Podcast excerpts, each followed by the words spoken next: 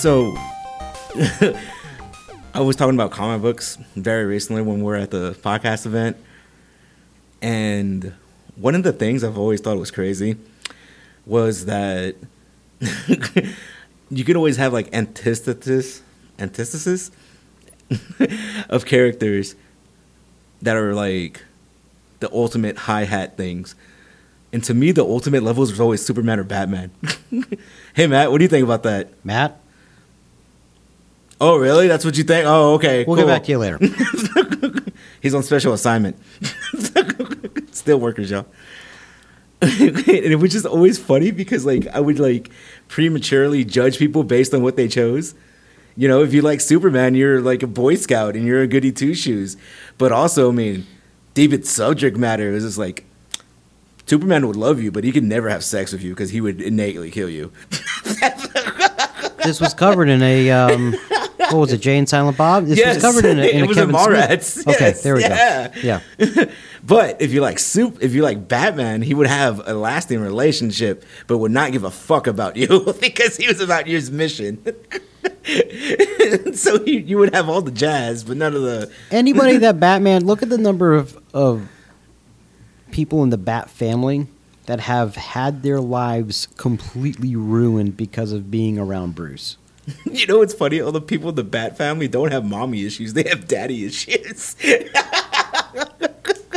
But Superman, to get back to Super, I think um, Superman can deal with. You're right about the being the Boy Scout and how the caliber of issue and villain changed for Superman versus Batman.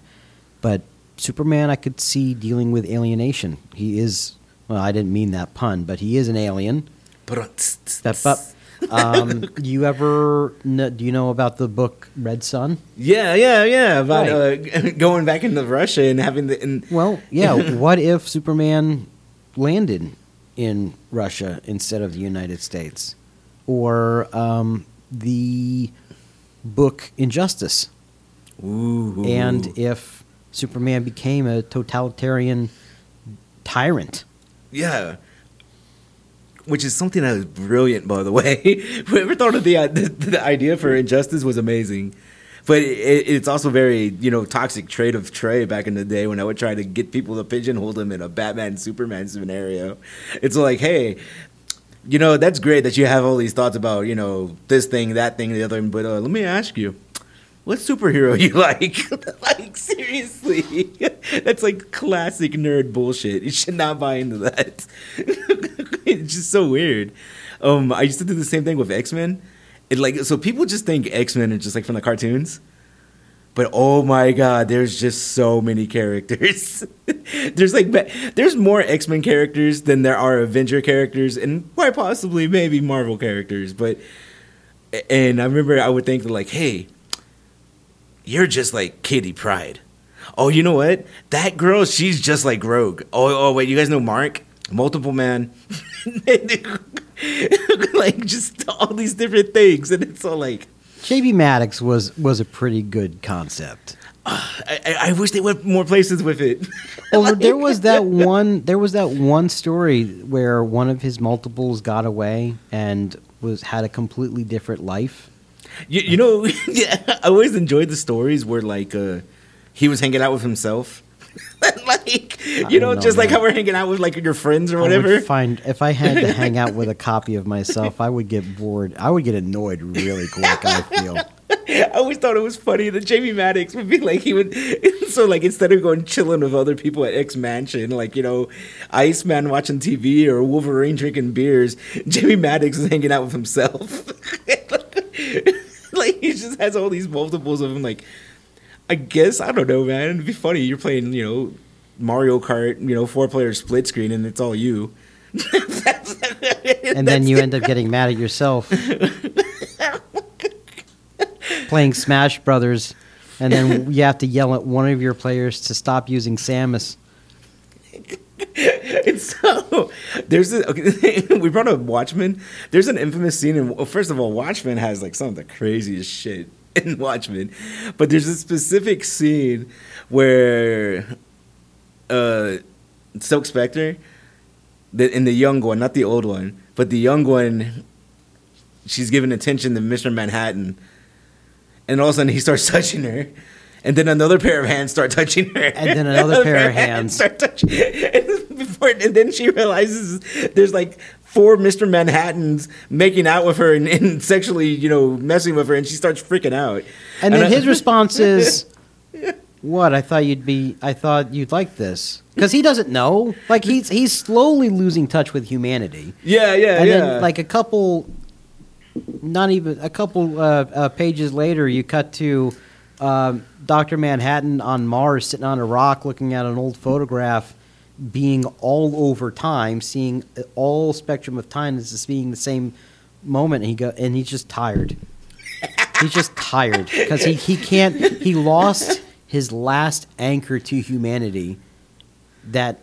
And, and he's completely disassociated. See, that's I the can one. I can relate to Doc Manhattan sitting on that rock in Mars on um, on Mars. That's the one I don't thing. get it. That's the one thing I do not like about the movie. They never go into that whole speech he goes in towards the end, where about uh, astronomical miracle, or and I'm, no, I'm misquoting that. But Wait, when Doctor Manhattan is confronting Ozymandias, and then like uh, Ozymandias goes like, "Well, what are you going to do next?" And then Doc Manhattan just walks and and and disappears into the into the wall, and he goes, "Oh, I don't know. I'm to do whatever I want. Maybe I'll create a universe." Well, well, they ha- they kind of allude to that. But the part I was talking about is when him and Silk Spectre, Silk Spectre are on Mars, and she's trying to convince him to come back to Earth to, to help them stop the whole conspiracy. And in the movie, she just she's a young girl that just convinces him really quickly. But in the in the comic, she convinces him by telling by convincing him logic of science about how each and individual person goes against the quandary of science because throughout the odds each person is an astronomical miracle. How the odds of each person coming to life are totally against you but yet there's all these people on earth. And she tells him that and it blows his mind. Because he's never thought of it that way. And that's what brings him back. And it's all like i always love that part because it's like ha! I use science against you you bastard. This man who was able to pull his atoms back together is beguiled into into caring, giving a shit about humanity again. yes exactly. It's that it's that great. And also the squid monster amazing. But to go back to that that scene when they're on Mars, like he's Manhattan at that point is so beyond the minutia of everyday living because they trans he transports her up to Mars and then forgets that she can't breathe. Yeah yeah yeah. And like like because he just yeah like I can do it. Why can't you? Oh that's right. So then like snaps his fingers but I I really I really resonated with Doctor Manhattan at that point where like he's trying and Silk even though it's it's all um, orchestrated by Ozymandias for Silk Spectre to move away from Doctor Manhattan detach herself from him because the Ozymandias had to get the most powerful player out of the picture. yeah yeah completely And he's just he's like I don't I don't understand humans anymore. So I'm just I'm I'm done. that's what's so to me that's just so great about Watchmen. It's just that good pieces of art will have you questioning your abilities and having questioning things about in real life. And I remember specifically growing up when I first read this graphic novel, and I was like a teenager, and I remember it was like you know. Th- They were comic book readers, and then it's like, but have you read Watchmen? It changed comic books for me. and and I remember reading it and thinking Rorschach was so cool. And his his biggest flaw was that he couldn't change. Yes, and then as I got older, I started taking all these philosophy courses, and I started taking all these other things, and I started reading college papers. And, and yes, I'm totally getting the minutia about Rorschach at the moment, but one of the craziest things that changed my mind about a lot of things is that somebody said that he's the most conservative character in all of that book. And I was like, what? that totally fucked me up the beginning because I was all like conservative, and then and then I and as I started reading the book and started going through more notes, I was like, holy shit, Sure. He is. Sees everything in absolutes. and, and I was like, "Holy shit, this is," and like it blew my mind because what I got all this stuff from a comic book. It made me question my own beliefs. It made me question what I thought was right. What it made me question about what exactly is right or wrong. What it made me question what's progressive and what's not. What and, and what is progressive in a certain point is that right or wrong? Like who's a villain? Who's not a villain? What makes a villain? You know, and, and that's why that's why it's won so many Eisners, and that's why it's won so many things because it has all these hard thoughts in it, and that's cool. Are you? And I love a villain. My favorite villain is Doctor Doom. But is Ozymandias a villain because? I mean, if you think about it, in the end, he he found world peace.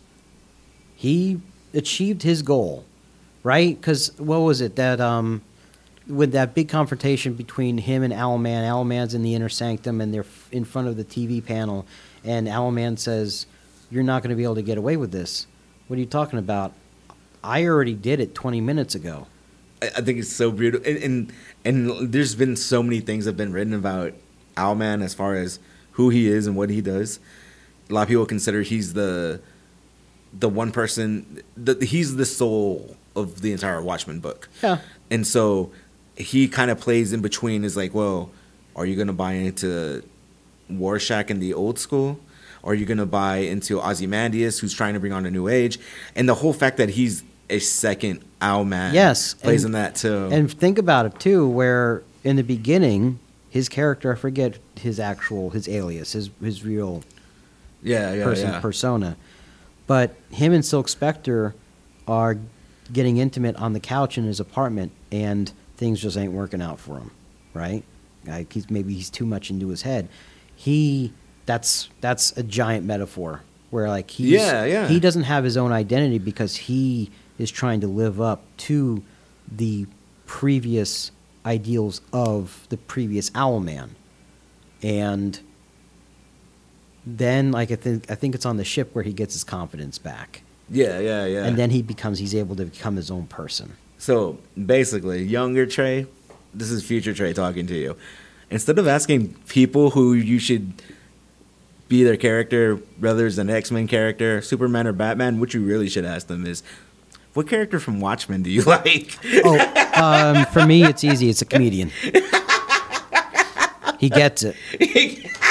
He understood. He under, he understands the cosmic joke, and it killed him. you know, sometimes the punchline will cost you that much.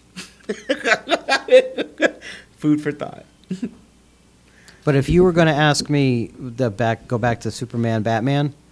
Um, given the choice between the two, I got to pick Batman. Um, we won't get into it, but watched the Robert Pattinson movie, and which was a fantastic portrayal of the character. And um, the after the movie, saw it with my partner and her eldest, and her eldest did a killer line. We're all just thinking in the car about what we saw and the messages, and then her eldest says, "Man, some some men will just do anything except go to therapy." You know what? I can't end it better than that. I agree. All right.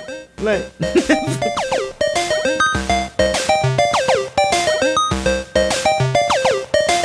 You just got your asses whipped by a bunch of goddamn nerds.